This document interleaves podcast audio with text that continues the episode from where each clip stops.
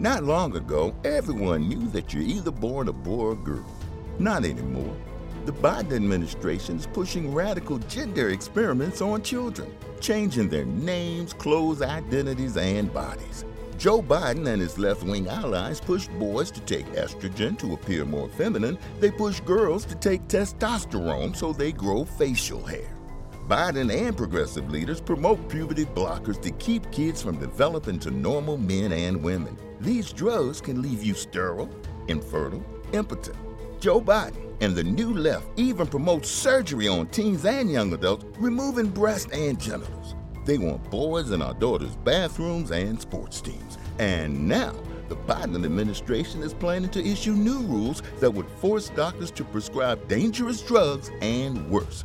Tell Joe Biden and left wing leaders across America hands off our kids. Paid for by America First Legal. Mary redeemed a $50,000 cash prize playing Chumba Casino this year. I was only playing for fun, so winning this was a dream come true. Chumba Casino is America's number one social casino experience. It's serious fun. With over 80 casino style games to choose from, you too could win life changing amounts of cash. Be like Mary. Log on to chumbacasino.com and give them a whirl. That's chumbacasino.com. No purchase necessary, void or prohibited by law. 18 plus. Terms and conditions apply. See website for details. The voice in the preceding commercial was not the actual voice of a winner. You're listening to the Huddle Up Podcast with Chad Jensen and Zach Kelberman. Join Broncos Country's deep divers at milehighhuddle.com and sound off. And now it's time to drop some knowledge.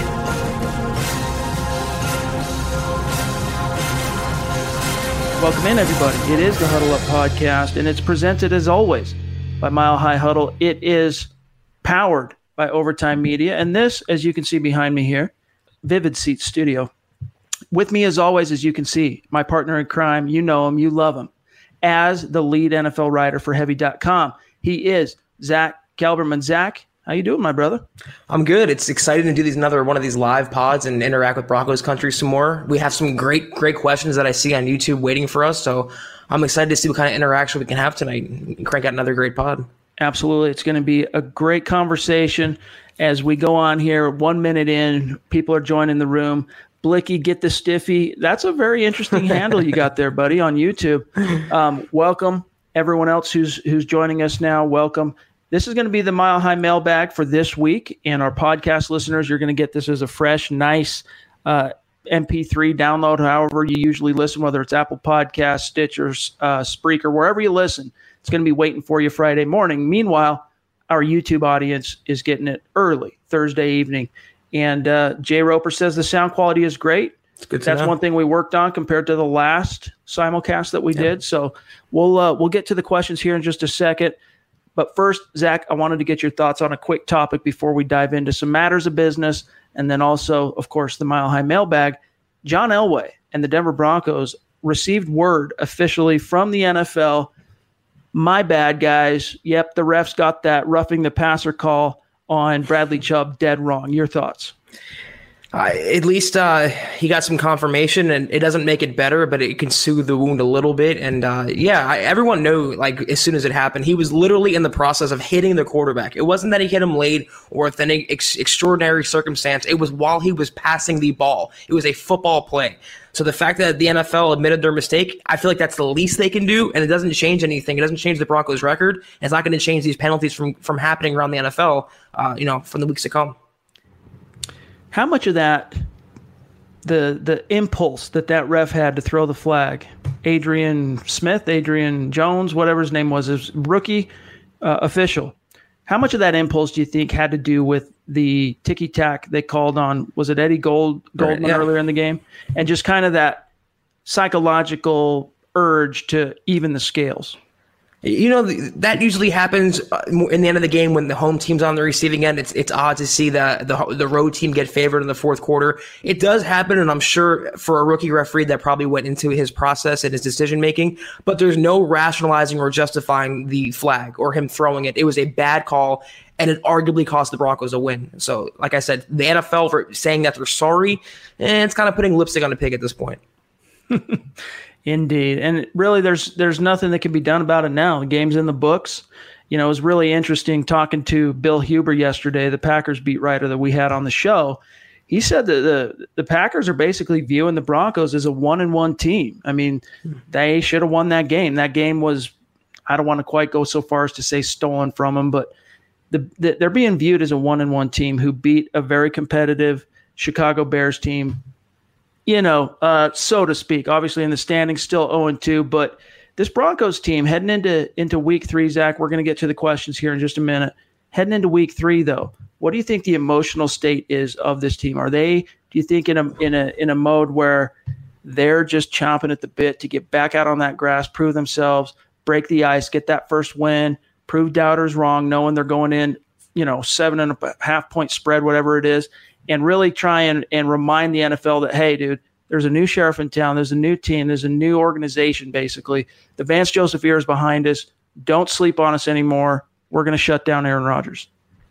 I would hope that's the mindset. And if anything that we heard from Vic Fangio this offseason, uh, that's the kind of culture that he's instilled and the attitude he's instilled. But for the first couple of weeks, I haven't seen that killer instinct. I haven't seen that us against the world mentality. I haven't seen it come together. So until they prove me wrong, I'm going to keep thinking that they're this uh, sub average team who's going to lose in Green Bay to a better opponent who's playing good defense and has a Hall of Fame quarterback. I would hope if the Broncos were any sort of professional that they would want to come out and score this upset and save their season. They fall to 0 3. They can kiss the playoffs goodbye as as unlikely as it seems now. They have to win this game. And if they have any sort of guts, any sort of fortitude, they will come out and make a statement on Sunday. At least try to. Play your best ball and put your best foot forward.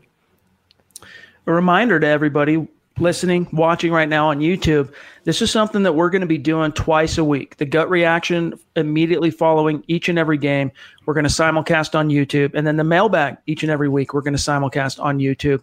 And it's always going to be, at least the, the mailbag's always going to be Thursday night, 6 p.m. Mountain, 8 p.m. Eastern.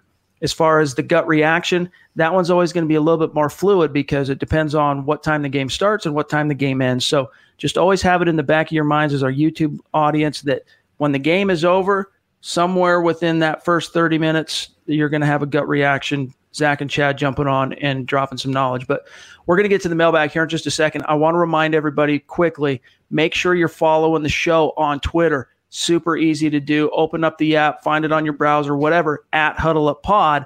That's how you keep your finger on the pulse of what's happening with the show in real time. YouTube, you guys keep doing what you're doing. It's phenomenal. Just a reminder to those of you who listen but don't subscribe, click that subscribe button. And a reminder also to everybody if you want to get in on the drawing, we're giving away some more swag for the random reviewer on Apple Podcasts. Get your creative review and a five star rating. And if you like what you hear, on Apple Podcasts. And then October 1st, or the first podcast in October, we will announce the winner or winners. Last last uh, last month we did we gave away two. So stuff's coming down the pike, guys, and uh, we want you to participate in that. This is the Overtime Podcast Network. Not long ago, everyone knew that you're either born a boy or girl. Not anymore. The Biden administration is pushing radical gender experiments on children, changing their names, clothes, identities, and bodies. Joe Biden and his left wing allies push boys to take estrogen to appear more feminine. They push girls to take testosterone so they grow facial hair. Biden and progressive leaders promote puberty blockers to keep kids from developing to normal men and women. These drugs can leave you sterile, infertile, impotent. Joe Biden and the new left even promotes surgery on teens and young adults, removing breasts and genitals. They want boys in our daughters' bathrooms and sports teams. And now, the Biden administration is planning to issue new rules that would force doctors to prescribe dangerous drugs and worse. Tell Joe Biden and left wing leaders across America hands off our kids. Paid for by America First Legal. Mary redeemed a $50,000 cash prize playing Chumba Casino this year. I was only playing for fun, so winning this was a dream come true. Chumba Casino is America's number one social casino experience. It's serious fun. With over 80 casino style games to choose from, you too could win life changing amounts of cash. Be like Mary. Log on to chumbacasino.com and give them a whirl. That's chumbacasino.com. No purchase necessary, void or prohibited by law. 18 plus. Terms and conditions apply. See website for details. The voice in the preceding commercial was not the actual voice of a winner. All right, Zach, it is that time of the week where we take a peek inside the Mile High mailbag. We are, of course, Broncos Country's football priest. And each and every week, we're here to offer you the absolution and the answers to your Burning Broncos questions. And we know we've got a bunch of live questions here waiting for us, but we got to honor the dudes uh, and the people who got their questions in on the community tab early. So let's grab these five questions, Zach, and then we'll jump to the live uh, questions that we're getting here. This one comes from Sin G. He says, What up, guys? My question is this When do you think Royce Freeman will be the RB1? I love Lindsay. He's a game changer, but I think this system suits Freeman more. He looked good. He should be getting the bulk of the carries. Your thoughts, Zach? I said this on the last pod. It does. He does seem to take to this scheme better with Scangarello running more inside runs and kind of power, you know, zone runs inside, and he's performed better. I say pound for pound, he's looked better than Philip Lindsay has. Some of that is game flow. Some of that is being in a new offense. I wouldn't say Freeman's going to be the RB one. I really wouldn't put a title out there for these running backs. It's a true committee approach. It's a timeshare, and they're going to use them as they see fit, based on opponent, based on down, based on distance, and based on the quarter of play. Uh, the title doesn't matter as long as they have two good running backs in that backfield. That's all you can ask for. I'll concur with with uh, the question that so far Royce Freeman has seemed to be a more natural fit to what Rich Scangarello is trying to to run here. But I will say this: we haven't really seen as much zone blocking in this scheme yet as I expected, and as what we saw in training camp, what we saw in the preseason. They've been mostly the Broncos running power based schemes in terms of the blocking. There's some exceptions, but I think the further along we get into the season and once they get Andy Janovich back, you're going to see much more of a focus on the zone blocking. And this would be a great opponent, by the way, the Green Bay Packers, to employ that. But the problem is, Zach, you got Andy Janovich is back at practice. He's limited on Wednesday. He's limited on Thursday. Everything I'm hearing though is he's on ice one more week. It's good to have him back at practice, but he's not going to play against the Packers. So what that tells me is that expect kind of more of the same in terms of the blocking principles, which means Royce Freeman, that the onus is going to be on him to kind of carry the load between the tackles. Philip Lindsay, though, you know, he he's made some splash plays, and especially against the Chicago Bears, he had some splash plays, but Garrett Bolles would get a holding penalty and get it called back. Yeah, it's been unfortunate the timing, but yeah, I agree with you. Uh, we talked about this in the last pod. If the Broncos were smart in this game to keep Aaron Rodgers on the sideline to increase their chances of winning and scoring an upset on the road, uh, keep that running game going, kill the clock, move the football, and get into the end zone. So if there's one game to break out the big guns in Freeman and Lindsay, it's this game. Shame that Jano won't play, but they can scheme around that. They can get linebackers isolated one on one, and they can use their uh, running backs to uh, mix it up. All right, we'll dance back and forth from the pre-submitted questions to the live questions. This one, of course, Calhoun Cal 1995. He says, "Do we trade for a left tackle and or Jalen Ramsey because of Bryce Callahan's availability?" And I'll add there or lack thereof. Of course, Bryce Callahan also has returned to practice. He he returned to practice last week officially.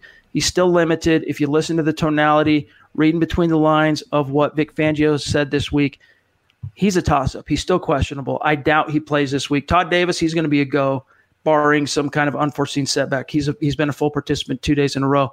Callahan, though, you need him against Aaron Rodgers. That's the bummer. He's very experienced. You know, played four years, twice a year against Aaron Rodgers. I don't see the Denver Broncos moving any kind of mountain to get Jalen Ramsey.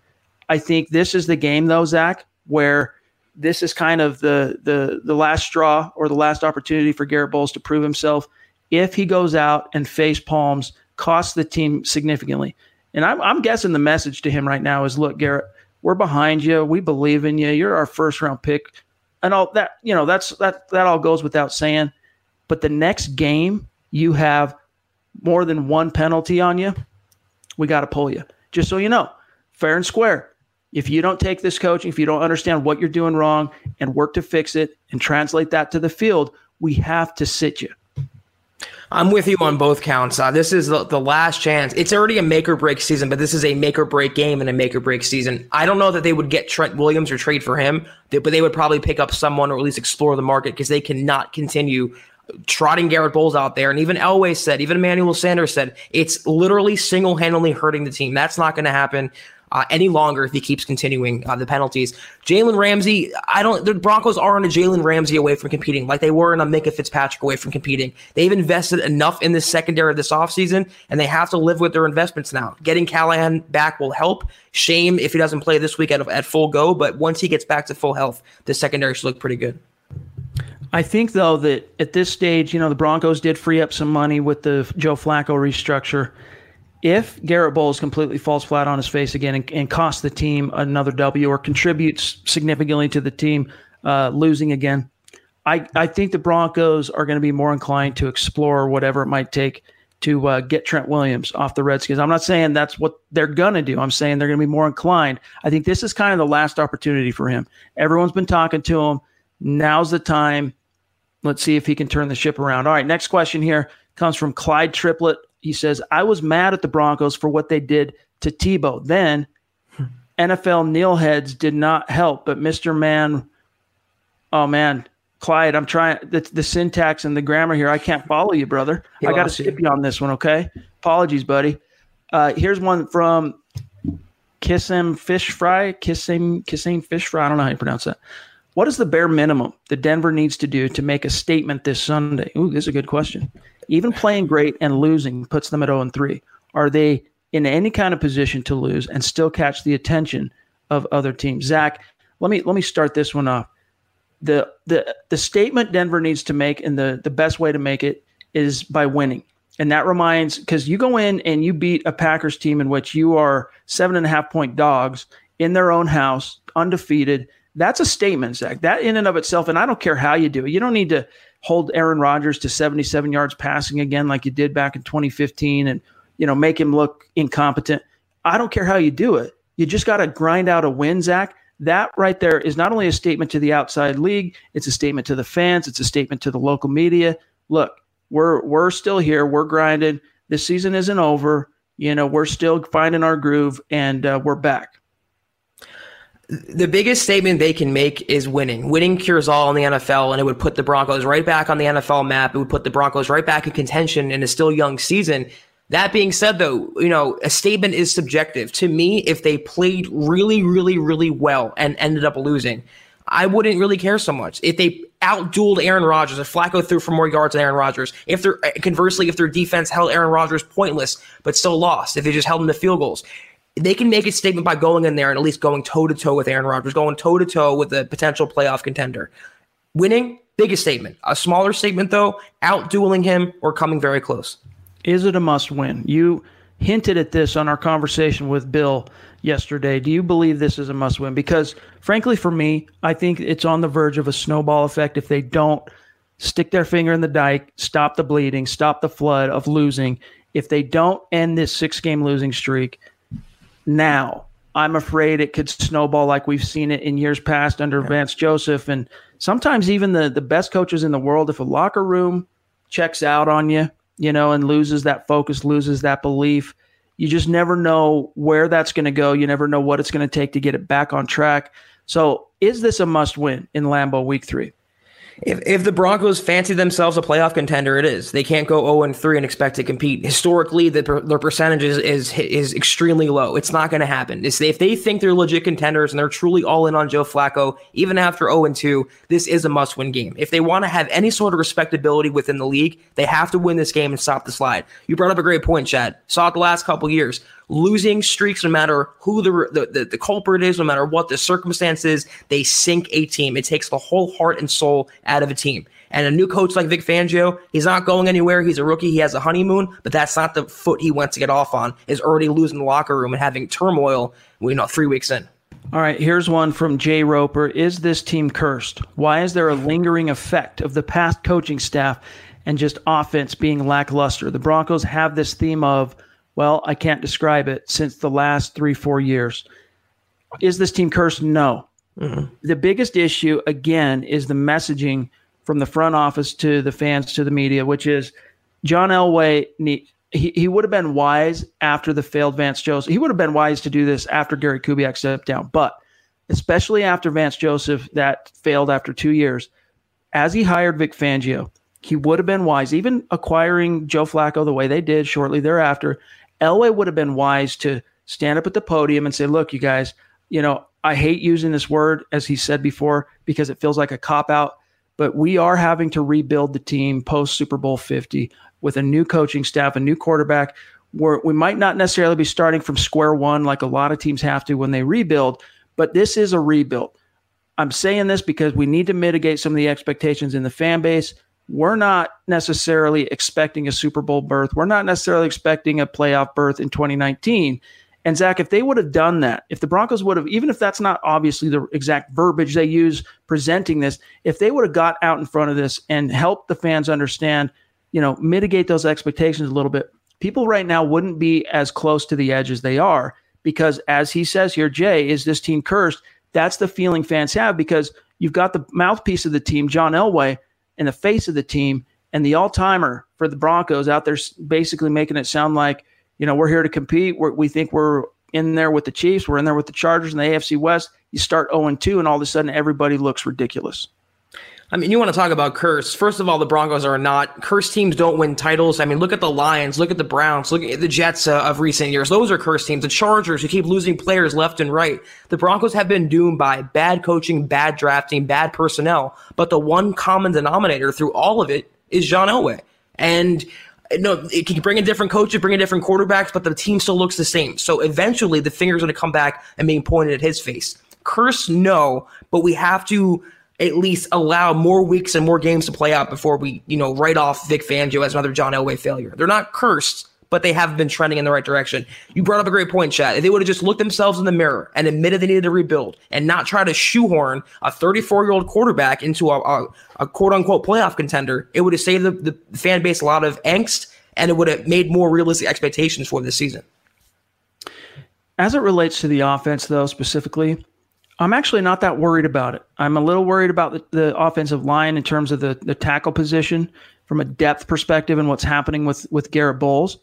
But I I'm actually still pretty confident in Rich Scangarello. And that's with me acknowledging and trying to remind everybody that there's going to be a, a buffering period. It's going to take a little time for him to find his groove, a little bit of a trial by fire as a first time play caller in the NFL, getting used to Flacco, getting used to his personnel if they can figure out their red zone woes, if they can figure out how to stay more in the pocket once they cross the 50 and stop stalling at the 40, just outside of field goal range, and once they get to the red zone, find a way to bump those numbers on their efficiency and get some touchdowns, they're golden. I mean, if if they get one more touchdown on on those one of the three attempts they made it into the red zone, they were one for three against the Bears. One of them was that pick that that uh, Flacco threw if they get convert one of those into a touchdown, the Broncos win that game handily. It's not even it doesn't come down to the final possession with Mitch Trubisky. So I think they're close, Zach. It still might take another game or two to, to iron out the kinks, but you know, one of the things that's kind of sneaky helping them, people aren't really it's kind of a low key thing here is the Raiders might not be the a, a defense talent wise on caliber with the Bears but they came out and played with an energy akin to the Bears. Then you get the Bears, who are one of the best defenses, if not the best defense in the league. It's not getting any easier in week three. But what I like is the Broncos are already battle tested as an offense. And I think that's going to help them going into Green Bay and playing a very stingy defense coordinated by Mike Pettine.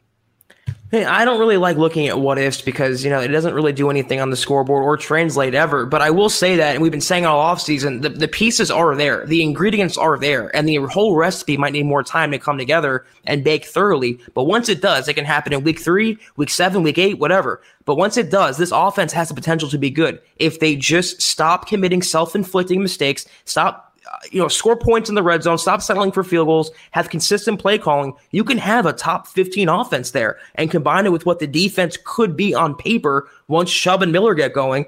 That's why, you know, they had sneaky, sneaky dark horse playoff potential, but not like this. They completely have to turn around the whole operation, offense and defense. But if the stars come together, then yeah, you can have an 8 9 win team. But that's a long ways away, in my opinion.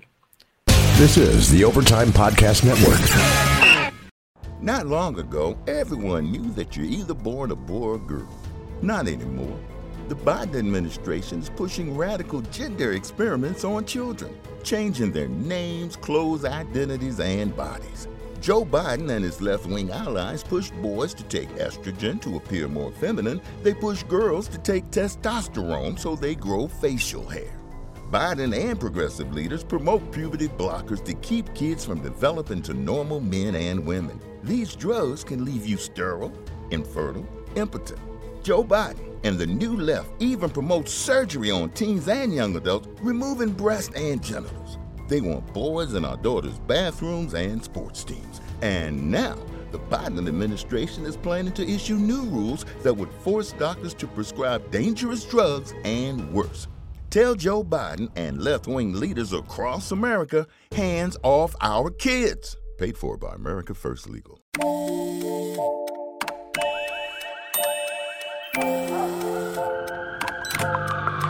The world is always on. But you shouldn't be. Put junk sleep to bed. During Mattress Firm's Sleeping Spree event, save up to 50% on Sealy, with queen mattresses starting at $349.99. Only at Mattress Firm. Restrictions apply. See store or mattressfirm.com for details.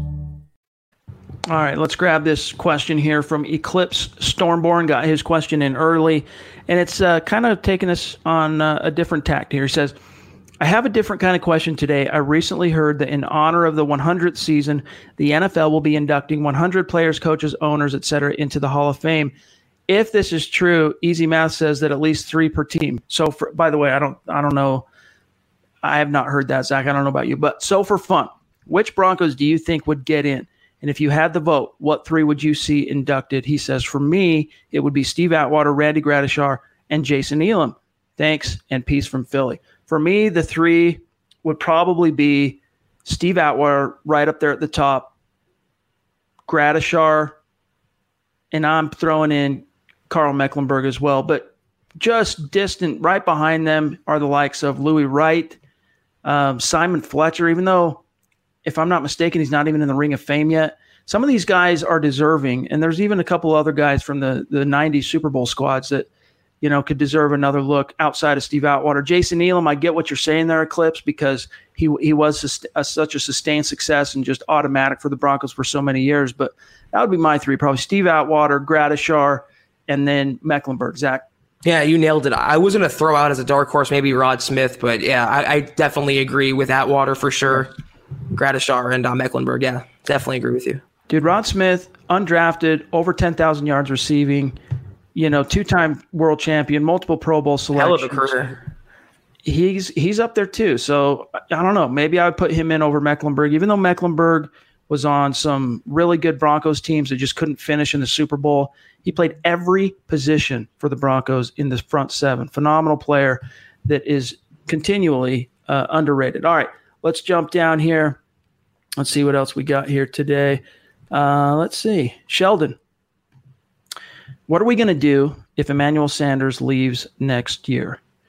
Well, first of all, start coming to terms with the fact that right. that's probable, not guaranteed.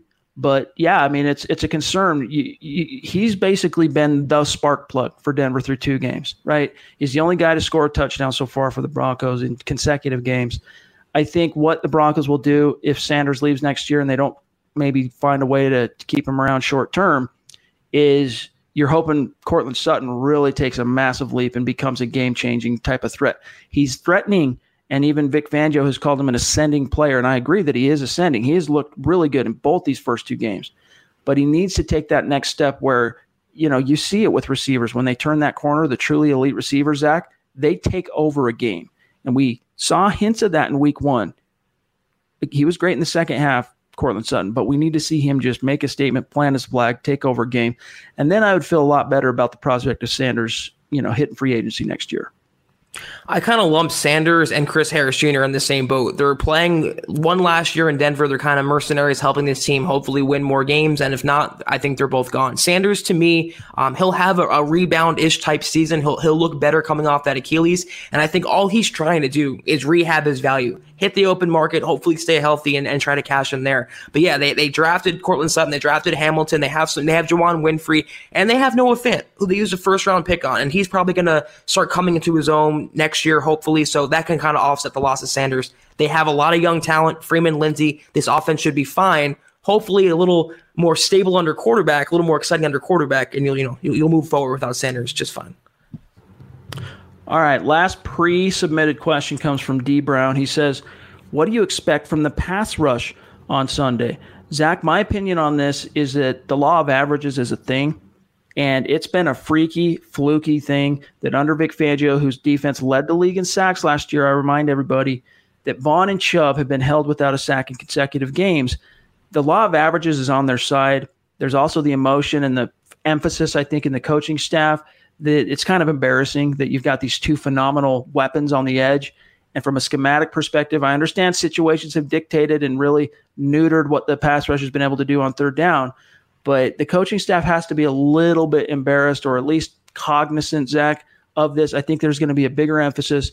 Aaron Rodgers holds onto the ball a little bit longer. I think the Packers are going to try and duplicate that model we've seen the first two teams do of getting the ball out quick. If Fangio can adjust there, you know he's a guy likes holding onto the ball. Von Miller traditionally has had really big games against Aaron Rodgers, and I think that I'm of the opinion, Zach, that that continues. I think you're going to see the Broncos break the ice finally. Yeah, I'm with you. I think uh, one or both are going to get sacks this week. It might not be a three or four sack game, but I, I, I do agree they're going to get off the schneid. And Vic Fangio, not only I, he has to be aware, and he should be embarrassed. It's a reflection of his coaching that a future Hall of Fame player in Von Miller is now sackless through two games when he was even thriving under Vance Joseph. I'm with you though. It's just a weird two game outlier. It's not a, a sign of things to come. They will get back on the on the stat sheet this weekend, and some of those concerns will start to dissipate. All right, next question here. Let me find one. We got, uh, let's grab JL Avenger. He's always got a good question. Our friend down in Costa Rica. Hi, guys. Greetings from paradise. Can it be that Garrett Bolles can learn from Coach Munchak to tackle well? I'm not sure what you mean. Maybe play tackle, because that's what he's been doing, is tackling well, and that's what's costing him.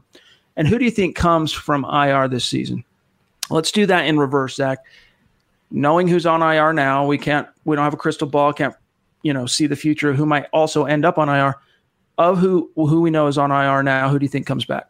I think Theo Riddick comes back because they haven't used Devontae Booker at all, and he's going to be healthy, and he was going to be an integral part of the offense. And now that uh, reportedly Drew Lock is ahead of schedule or uh, throwing now and is shedding that that that hard uh, thumb brace, I think he comes back if, and this is the only condition, something you talked about a lot, Chad. If the, the Broncos are massively struggling in a few weeks with Joe Flacco, or they suffer an injury, throw him out there if he's healthy and see what they can do. But I don't think Butt comes back. That's just my personal opinion. They'll leave him there. They'll uh, leave him on ice, uh, and hopefully, they'll get better for next year. So, if among the two, I think it's Lock and Riddick.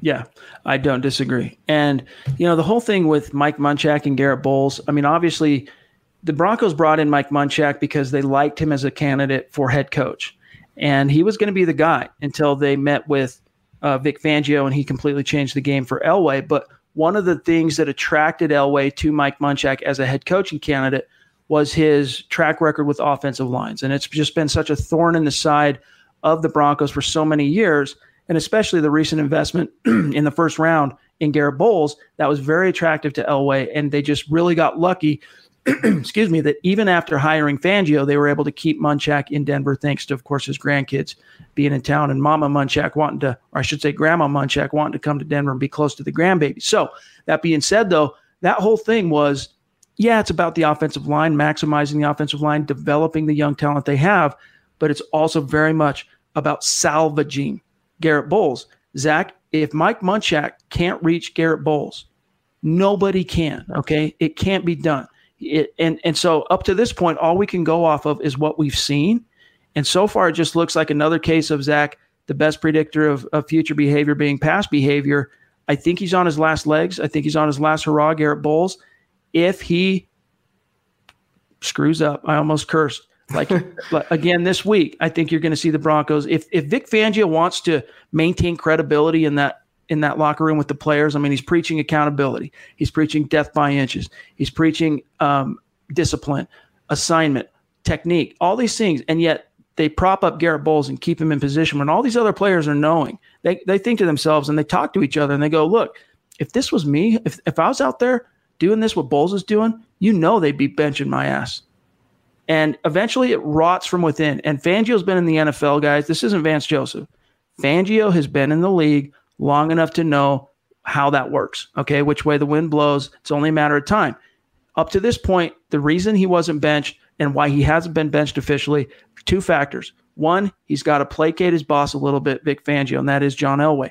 Two, I think Zach, honestly, Ja'Wuan James, if he's healthy and he's playing last week against the Bears, after that, let's say the third holding penalty he got and at the bottom of the second quarter, I think at the very least, you would have seen Munchak pull Bolles off the field and put Eli Wilkinson in there and and roll, even if it's just for a couple series.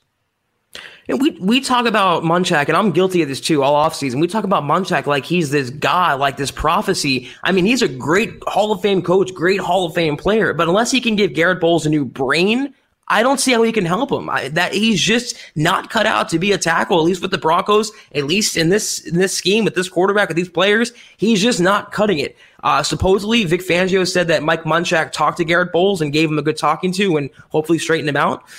I don't know if that's going to do it. I mean, he's had how many coaches now? He's had how many opportunities, and he still doesn't even believe he has a reputation for holding in the NFL. I mean, how can you even get through to some guy like that? It's it's a, mental issue, an immaturity issue, an attitude issue, and sometimes you just can't reach those guys. As good a coach you have, you can have twenty Hall of Fame coaches, but if he doesn't cut it, he doesn't cut it, and that's it's just the way it is.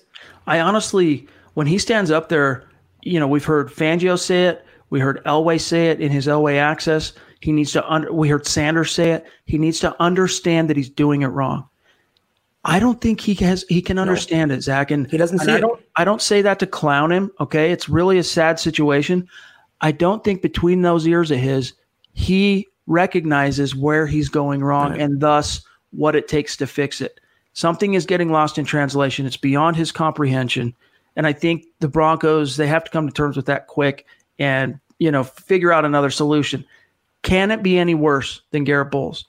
I'm not sure that it can, Zach. I Jake Jake Jake Rodgers, you know, he's never played an NFL snap in terms of the regular season, but if you if you moved while Ja'Wuan James is, is sidelined, if you move Eli over to the left side, you put Jake Rodgers at right tackle, you slide your help that way and hope for the best. I think Zach, you're honestly giving yourself a better chance to win than risking each and every drive, each and every explosive play being derailed by more Bulls laundry unless you bring back the ghost of Menelik Watson, you're not going to get worse than Garrett Bolles to tackle. Uh, you literally can't play worse than having five holding penalties. And in training camp, he was self sacking Joe Flacco. Your left tackle is sacking your quarterback. He cannot look worse. And then the relief that floods over his face when he's not called for a penalty. And then he gets up there and just as defiant. And like you said, Chad, the lack of social awareness. I'm not a psychologist, but it just seems like he doesn't have any social cues. It's lost on him. And if he had a little more intuition, uh, maybe he wouldn't be in this situation. This is the Overtime Podcast Network. Not long ago, everyone knew that you're either born a boy or girl. Not anymore. The Biden administration is pushing radical gender experiments on children, changing their names, clothes, identities, and bodies. Joe Biden and his left wing allies pushed boys to take estrogen to appear more feminine. They push girls to take testosterone so they grow facial hair. Biden and progressive leaders promote puberty blockers to keep kids from developing to normal men and women. These drugs can leave you sterile, infertile, impotent. Joe Biden and the new left even promote surgery on teens and young adults, removing breasts and genitals. They want boys in our daughters' bathrooms and sports teams. And now, the Biden administration is planning to issue new rules that would force doctors to prescribe dangerous drugs and worse Tell Joe Biden and left wing leaders across America hands off our kids. Paid for by America First Legal. With the new Chevy Silverado, you might be driving in this. But with the Silverado's redesigned interior and large infotainment screens, it'll feel more like this. Introducing the new 2022 Chevy Silverado. Find new upgrades, find new roads. Chevrolet. All right, this one comes from Juice. Minimizing expectations to this fan base is damn near an impossibility. Definitely not worried about Elway. We've still done better than most organizations have for decades. Here's the thing, Juice. When when when it, you say you're not worried about Elway, I get what you're saying. I mean, he, he's he's very accomplished as a GM. My concern continues to be this win now delusion. Okay, yeah. it's one thing to put your chips in once the the team hits the field in September look, guys, we're here to win games and we're going to fight our asses off, do everything we can to win games now. But at the same time, you're making roster decisions that are, yeah, you want to win now, but are also reckoning and hedging against and for the future. For example, Drew Lock, he's throwing next week again. He's, he's going to begin throwing next week. John Elway put him on IR. He could possibly be available next week if if this was a normal game, let's pretend he was the starter, okay? And Joe Flacco never even came to Denver. He was the guy he could be potentially, we don't know this for sure, but he could be in a position where he could be contributing next week. If something were to happen to Flacco next week or this week, you're missing out on the opportunity to have Drew Lock available because you're thinking, oh, I need to win now and I need that roster spot. So I'm going to put him on IR. Maybe we'll bring him back. Meanwhile, he's just he's losing the opportunity to improve because he can't practice. If you're on IR, you can't even go out on the field and go through walkthrough or mental reps. So this type of mentality, though, that's the biggest thing, Zach, is that if Elway would just, I think, be more, uh, I like the way you presented it earlier, more honest with himself, look in the mirror, realize, yes, it's a, the NFL is about winning. Winning now is important, but so is winning from now on, which Elway's used that verbiage before, and it's come off very cliche, and we all know it's cliche. He's more focused on the now. He's sacrificing the future. If he could somehow flip that paradigm, it would be it would make a world of difference to this team. It would, and he's caught in that purgatory. The Broncos have no identity because of John Elway. They have a new coaching staff, and usually don't bring in a 34 year old quarterback and then declare him your franchise guy when you have a new coaching staff. This is the time they should have rebuilt. It was a perfect opportunity. Failed with Vance Joseph. You knew Elway was going to have more time with his next head coach. You have you drafted Drew Lock. You have a young quarterback. Go through the ups and downs. I mean, look at the Browns. I hate to use them because they haven't looked great, but if you rebuild the right way, if you take your time and you're honest with yourself and you look yourself in the mirror, it could serve you well in the future. And Elway just does not want to see the future, and he just wants to keep kicking the can down the road for the short term. And that ultimately, if they don't keep winning or start winning, is going to be the demise of John Elway down the road. He has to set up for the future. And all he's done for the past three, four years, set up for 2016, 17, 18, 19. It's never for 2020 and beyond. If he would have done that, like you said, Chad, I, I don't think the Broncos fans would have taken this 0 2 start so badly. All right, here's one from Elias G303. Do you think our defense will finish in the top 10? Now, obviously, as we know, we don't necessarily need to go through the statistics right now, Zach. They're not a top 10 defense uh, statistically through two weeks, okay? But by the time this thing's all said and done, do you see this defense finishing in the top 10 statistically? Uh, that's so hard to tell after the first couple weeks with the way they looked. Top 10 in, in, total yards. I can definitely see it with the secondary they have. And once those pieces come back together, they can clamp down against the pass. And when Todd Davis comes back, it should help them against the run. But it's it's one of those things where I'll believe it when I see it. I mean, I was preaching this Fangio defense all offseason. I gave them all these expectations, 20 sacks apiece and this and that. And they're kind of proving me wrong right now. They have the potential, and I think in certain areas they will finish the season top 10, and certain areas they won't. It's going to be a lot of give and take this season. All right, guys, I want you to look at this. The Denver Broncos, as you can see here. And by the way, can you guys see that? Let me know if you can. can. But I'm sure. Uh, okay, so if you can see it, they can see it. This show, this is the release that we get sent to us each and every week by the Denver Broncos PR department. You can see here the green means NFL top 10, red means NFL bottom 10. Now let's scroll on down here to the defense, okay?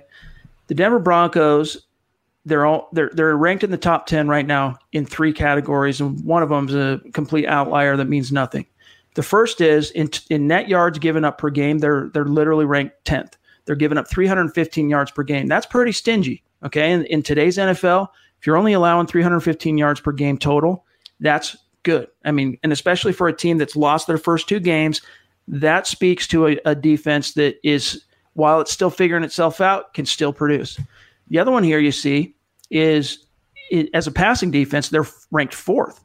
So you think to yourself, golly, man, we see all these lapses in coverage. The end of that game, that 25 yard completion on fourth and 15, where there was clearly a coverage breakdown on the defensive right. So I think it was Yiadom, Jackson, and Will Parks. They had some kind of a communication breakdown that led to Allen Robinson streaking wide open in the middle of the field. But still, Zach, this team is ranked fourth in the NFL. They're giving up less than 200 yards passing per game. And then this third one here, fumble recoveries, big deal. They haven't recovered any yet. It doesn't matter. So conversely, though, Zach, you look over on this other side. This is the Packers. Look at all the green. Okay. Now again, it's only two two weeks, so you can't make any uh, you know jump to any conclusions here. But they're at least on the right track. This is what we want to see from the Broncos by the time they reach mid uh, mid season. If they're if they're green in the majority of the categories here, they're onto something. I think it's encouraging to answer the question we originally got that triggered this diatribe from yours truly. I think it's possible, but let's let's not get out over our skis that the Broncos are going to finish top ten in defense this year. Yeah, I mean, they have all the pieces, and you know, even the last couple years, they were top ten in certain areas, run defense, and and before the last couple years, pass defense. They can be, and like you just pointed out, you did a great job illustrating that. In some areas, they will finish top ten. In some areas, they won't finish top ten. With a new scheme and all these new in, all these injuries and new players, it's going to take probably half the season for it to come together. But once those wheels start clicking and things start firing on all cylinders, they're going to be pretty stout. Here's one from Kathleen. I hate to tell you, Zach and Chad, but not one neurosurgeon has developed a new type of surgery to remove a person's old brain and replace the old one with the new brain. Of course, speaking to uh, the issue with uh, Garrett Bolles. Bolles is SOL. Let's see what Eclipse says here. He goes, If we have a losing season this year, I might believe in a curse, only because we've had losing seasons since the stadium hasn't been had a sponsor. Just saying. Well, now they do, though. They do have a sponsor. So I don't know. I'm I'm not quite you know, here's the thing: when we do the gut reaction podcast, we it's literally a gut reaction. We're still riding the emotion, even as analysts. Analysts get emotional, media get emotional. We're still riding the emotion of that uh, the the previous game, and so the next podcast after that, the next day, the Tuesday pod usually, and then later throughout the week, you're going to get a little bit more measured and considered responses from us. I was, I think, a little bit more shrill in how I sounded after uh, week two in the gut reaction than I actually feel today. I'm not as now. Look, I'm not saying don't worry about it. I'm not saying you know everything's going to be fine, but I am feeling a lot more comfortable with the idea that this Broncos team, you know, don't give up on them yet. They they still we're two weeks in. This is a veteran team in many aspects, including at the quarterback position. Let's see what they do in Green Bay. Now, if you go into Green Bay and you start 0 3, maybe it's a conversation in terms of really starting to talk about the implications and all that. But I'm actually feeling a lot more confident about the team heading into week three. This is one of those where they're being written off. I, have had two conversations now with different Green Bay outlets on podcasts, one of which you guys heard yesterday. And the overall feeling I'm getting from everybody is they're, they're sleeping on the Broncos, even though Bill Huber, he, you know, he's like, look, you can't sleep on the Broncos. They view them as a one-on-one team, and I already covered that ground. But when you're resting your starters on a Wednesday before a game because you're worried about Thursday night of the next week, that tells me you're kind of sleeping on and taking the next opponent for granted, Zach. Yeah, this is definitely one of those. You know, Bill kind of shot me down with the whole trap game thing. I understand it's a little too early in the season to talk about that, but it, it really could be a game where the Packers overlook the Broncos, an 0 2 team, kind of in uh, disarray of some sort, coming off a hard victory. They're at home. It's an early afternoon game, which plays into their hands. But you're right. I don't think it's it's you know code red. I don't think it's DEFCON five with the Broncos right now. I don't think it's that bad. They're not the Miami Dolphins. They have talent on both sides of the ball. They have good coaches on paper. When that comes together, you're going to see a better product on the field. Just continue having patience. This was never going to be an overnight thing, a one week thing, two month thing. It's going to take some time. Holy Diver says, Our defense is bad because our scheme is bad. A total letdown. Here's the thing I understand why you're let down. You have every right to be let down, especially after all the noise even Zach and I made about Vic Fangio and the defensive wizard and, you know, the Godfather and all this stuff. And his proof has always been in the pudding and all the defensive places he's been. You know, it doesn't necessarily always happen overnight, but he even said himself that coming to Denver, this is this is the most talent or the best or highest level of talent he's had starting out uh, in, a, in an NFL stop as a, as a play caller. And yet you see him start out 0 and 2, and you see the defense struggle to get a sack, even hit the quarterback in week one, no takeaways. You are perfectly and well within your rights to uh, be extremely disappointed. But one thing you got to keep in mind is Fangio is adjusting as well. Still calling, he, he'll, you know, if you listen to him at the podium, he says, look, calling plays from the sideline, it's not a thing. Stop talking about it. It's not a problem. I've already adjusted.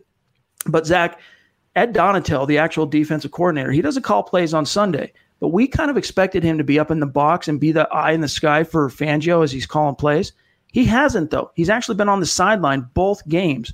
I still think that has a little something to do with Fangio not yet quite finding his groove, being a little bit slower than he usually is to make adjustments in game, and just some of the struggles.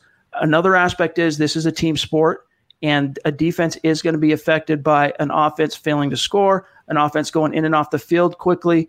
And allowing first and second down production to be so good from the opponent that you're consistently putting yourself in third and shorts. Fangio has talked a lot about just these weird twists of fate, these odd situations that have been thrown at the Broncos through two weeks. They he views them as outliers. He's nowhere ready to you know scream and say we got a problem here. He sees them as outliers, and because of his track record, I understand the Broncos' track record recently is bad. I get that, but Fangio's track record is not, and because of that, I'm willing to give him the benefit of the doubt for a while yet, Zach. Uh, it's way too premature to throw the baby out with the bathwater. It's still two weeks, and to say the scheme is bad, that's typical fan speak. Same thing reminded me of a couple years ago. They started out 0 2 0 the Broncos under Vance Joseph. They blew out the Cowboys, and everyone was riding that wave, and they're this great team now. And never get too high, never get too low. And as analysts, Chad, that's what we pride ourselves on being. That's why we have this pod hopefully gives a little rational justification to Broncos country.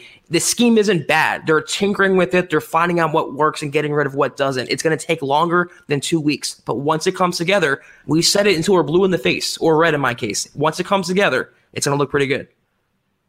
All right. I think that's Miss Christie from Twitter. She says, with everyone healthy, Bolles not being Bolles, Flacco on point, with the new coach scheme system, do you think they can make a run? Or is the coaching too green? And will Von and Chubb get a sack this week? I do, Christy. I, I still think it's within the realm of possible, maybe not the realm of probable, because we know statistically and through odds what it means when a team starts 0 2 in terms of the playoffs. Very rarely does that team end up making the playoffs. It happens. It has happened many times in the NFL, but the odds aren't on the Broncos' side. Is it still possible? I do think it's possible. It's not highly probable, but don't give up on this team quite yet. And yes, to answer my my take is I think Zach and I are on a, on the same page here. I think Von and Chubb, one of them breaks the ice this week, gets a sack. Yeah, it, Christy, like you said, if if everyone's healthy, if Bolles stops committing penalties, they if they play clean, good football, they can win a lot of games this season. They can make a run in the playoffs. It's just all about subjective and all about what your expectations are for Denver. If you think Flacco can be the one to get him back to the playoffs, I personally have reservations. But if everything comes together, they start scoring touchdowns. This is not a team you have to give up on after week two. No team, except for maybe the Dolphins, should you throw in the towel after two weeks. And I think, yeah, Chubb or Von, probably both. I see one sack apiece for Von and Chubb this week. All right. Before we get out of here, we're kind of running long. What's your prediction? Well, we're going to publish the Mile High Roundtable at milehighhuddle.com on Friday, but what's your prediction? What do you see unfolding in week three for this team? You know, I'm, i think I'm 0 2 to this point, and I, I usually I, I usually go with my brain. I'm going to go with my heart on this one. I think the Broncos come into Green Bay, play really good defense, and uh, really really stifling defense. I mean, really good defense, and they do enough on offense, score enough points, three touchdowns, and they sneak one out. They get out of the Lambeau with a victory. I do think they upset the Packers and they get back on the right track. It won't be an easy victory, a blowout victory. It probably will come down to the fourth quarter, three point game. I think the Broncos do pull it out. Yesterday, I had my doubts. Yesterday, I was thinking, mm, odds aren't on their side. But just like, and I'm 0 2 too, for what it's worth. In fact, I think, no, there's a couple guys on the roundtable that picked against the Broncos last week. So now, not everyone's 0 2, but we've all been surprised at this. You, you guys aren't alone. We're, we've all been surprised at this 0 2 start. Bottom line, though, both of us were 0 2. On this, we are going to ride shotgun together once again. I'm picking the Broncos to win. This is going to be my final pick. It's going to stay the same on the roundtable. Broncos are going to win this game. I think they're going to surprise some people. I think you're going to see the offense break out a little bit. And even though this is a stingy Packers team, I'm telling you, this team, they're kind of sleeping on the Broncos. Meanwhile, it's building up for the Broncos. They are sick of the noise. They're ready to silence some critics. The law of averages is on their side. I'm picking the Broncos to win this one. It's going to be another relatively low scoring game. 2017 Broncos. It's going to come down to the final possession. I think the Broncos do an upset. Yeah, I'm with you. It's going to be something like that 23 20, you know, 17 14, 3.4 point game. Um, save their season. And, you know, sometimes when a team is 2 0 playing really good football, they take the other team for granted. And there's nothing more dangerous than a wounded animal. And the Broncos are critically wounded right now, backed into a corner. And I think this is the week they strike back. All right, guys, you heard it here first. That's going to do it, though, for today's episode of the Huddle Up podcast. Another Mile High mailbag in the books. Thanks for all our YouTube viewers and listeners riding with us. It's been great. Zach and I really enjoy doing these. It's yeah. so much fun. So we're going to continue to do them. We'll be back live again on YouTube on Sunday, immediately following the game. So stay tuned for that. And then also on Saturday, here's what's coming for you on the podcast You're going to have the Scouts Eye preview from building the Broncos, and then Dove Valley Deep Divers will have a fresh episode for you as well to wake up to on Sunday. Probably even publish that one on Saturday later in the day at some point, just so that there's some room for that to breathe for you guys to get it under your belt in time for the game. Big thanks to everybody, but uh, stay positive. That's that's our message to you. We're uh, we think the Broncos can turn it around, but this is where they got to make the statement. And I think at this point, both of us feel like it's going to happen. It might not be pretty, but they're going to get it done. For Zach Kelberman, I'm Chad Jensen. We'll talk to you guys on Sunday. Thanks again for joining us on YouTube Live. Peace. You've been listening to the Huddle Up Podcast. Join Broncos Country's deep divers at milehighhuddle.com to keep the conversation going.